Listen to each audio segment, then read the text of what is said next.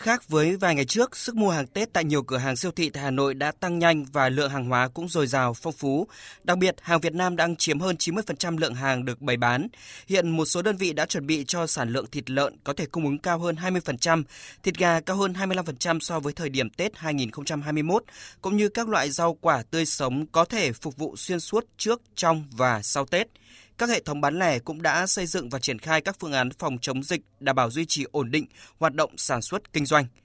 Ông Nguyễn Thái Dũng, Tổng Giám đốc BRG Retail cho biết, để chuẩn bị cho dịp Tết Nguyên đán nhâm dần 2022, doanh nghiệp đã làm việc với các nhà cung cấp và lên kế hoạch dự trữ hàng hóa Tết tăng từ 2 đến 3 lần các tháng trong năm. Doanh nghiệp đã tăng cường nhóm hàng tiêu dùng thiết yếu, giảm bớt những mặt hàng xa xỉ, đắt tiền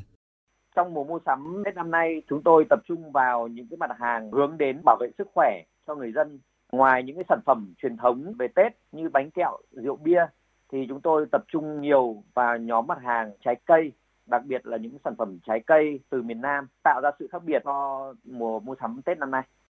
Bà Trần Thị Phương Lan, quyền giám đốc Sở Công Thương thành phố Hà Nội cho biết, Hà Nội đã giao cho các hệ thống phân phối chủ động kết nối với các nhà cung cấp cách đây khoảng 3 tháng. Do đó, hàng hóa phục vụ nhu cầu mua sắm của người dân được chuẩn bị đầy đủ.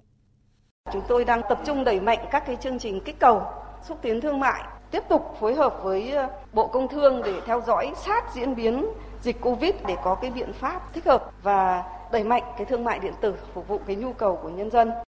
Theo đại diện nhiều siêu thị, cùng với công tác đảm bảo nguồn cung hàng hóa, các biện pháp phòng chống dịch luôn được tuân thủ nghiêm ngặt tại các điểm kinh doanh. Các siêu thị, trung tâm thương mại cũng đã thông báo kế hoạch tăng thời gian mở cửa để phục vụ người dân mua sắm. Hầu hết hệ thống siêu thị sẽ hoạt động đến 12 giờ ngày 29 Tết và mở cửa trở lại từ mùng 2 Tết.